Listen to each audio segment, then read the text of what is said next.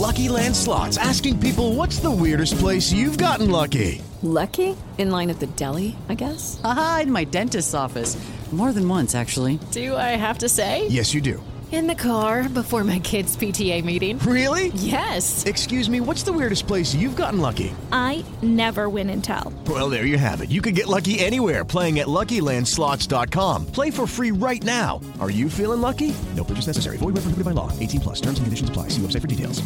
Hello and welcome to the Genius at Scale podcast.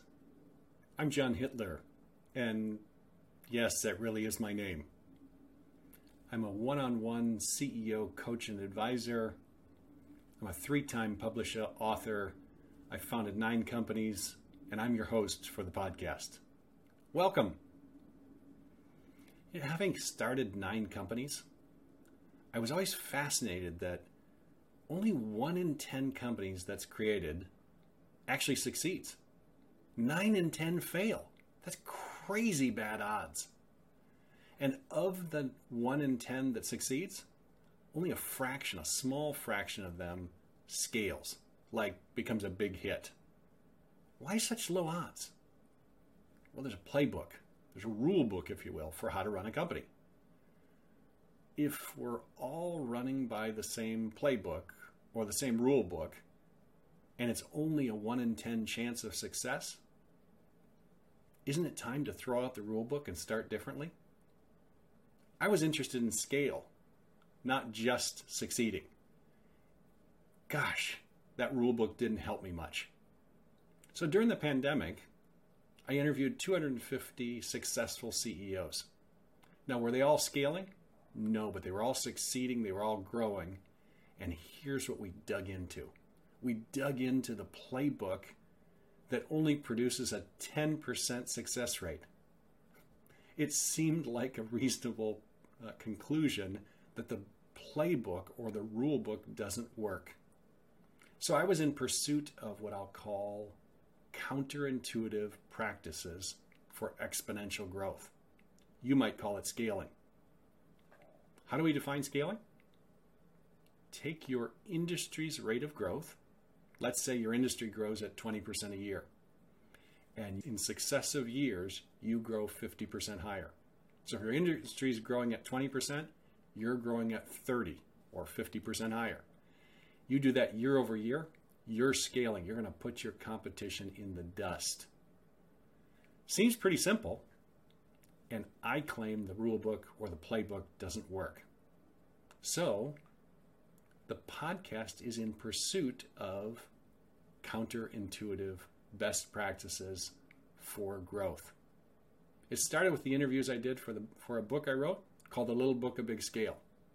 Well, now it continues on Genius at Scale, the podcast. And what does it look like? We'll have a CEO, a founder, a venture capitalist, a private e- equity lender. We'll have people who are actually in the high growth and scaling business as guests. And here's what we're going to ask them What are you doing differently or better or every day that has you grow at a pace better than your competition? Because I'm not interested in what they're doing the same as everyone else, because chances are they'll be in the 9 and 10 companies eventually that fail. We're looking for counterintuitive. And when I use that word counterintuitive, what, what does it mean? I'll give you an example. In the 250 interviews I did for my book, the number one most effective practice. Now, this was for companies who had already had a liquidity event. I asked them, was it due to your great talent on your team? Or was it built on your great culture or your award winning culture? Three out of the four that had actually had a liquidity event said, pretty simple, we had better talent.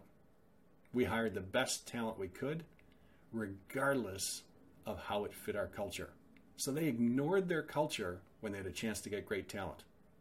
Now that flies right in the face of the playbook or the rule book as it's written these days. Everyone and their brother says you need a great culture, an award winning culture, you need a strong culture. You do. But your culture's strong either way. Do you need it to be award winning or do you need great talent? Here's what it looks like. If our Tuesday night YMCA co ed volleyball team, we've been playing together for 10 years, we go out for pizza afterwards, we're thick as thieves. We love each other, we, uh, we're great on the court together. Doesn't matter who's on, we all play well together. If we show up on a Tuesday night and three random U.S. Olympic volleyball team members, men or women or combination of, of both, three of them show up and their three pay, play our full contingent of six, they will crush us. And why? They only get three. We get six. We've been playing together for 10 years. They're just more talented. It's that simple. No, they may not even like each other, but they can crush us. That's counterintuitive. Is it provocative? Is it controversial? Maybe. I don't think so. Numbers don't lie. If three out of four successful companies say, yeah, it was talent that got us there, not culture, I believe it because the playbook says just the opposite. Everyone says you got to build a great culture. Maybe. Maybe you just needed a passable culture. That's counterintuitive. So, who will you meet on the podcast? We're going to have CEOs, founders, venture capitalists, private equity lenders. We're going to have anyone connected to this idea of scaling or rapid growth. And here's what I'm going to ask them I'm not going to ask them, tell us your Disney Disney ending story about how you went public. That's nice, and it's good to hear every once in a while. Mostly it pisses me off because I didn't have Disney endings. I had two successful endings. I didn't have billionaire. Uh, I didn't have multi-billion dollar endings, and chances are you don't either. But here's the here's what I'll really ask them: What's the biggest mistake you made that almost wrecked your company, and how did you grow from it? What did you learn from it? What's the tuition you had to pay to learn that lesson? Because scaling or succeeding in business is a pretty ruthless game. You don't get very many mistakes chances are you and I can both learn together from what they'll teach us. That's who you're going to meet on the Genius at Scale podcast. So if you're interested, I invite you to come along. Mary redeemed a $50,000 cash prize playing Chumba Casino online. I was only playing for fun, so winning was a dream come true. Chumba Casino is America's favorite free online social casino. You too could have the chance to win life changing cash prizes. Absolutely anybody could be like Mary. Be like Mary. Log on to ChumbaCasino.com and play for free now. No purchase necessary. Void where prohibited by law. 18 plus terms and conditions apply. See website for details. The voice in the preceding commercial was not the actual voice of the winner.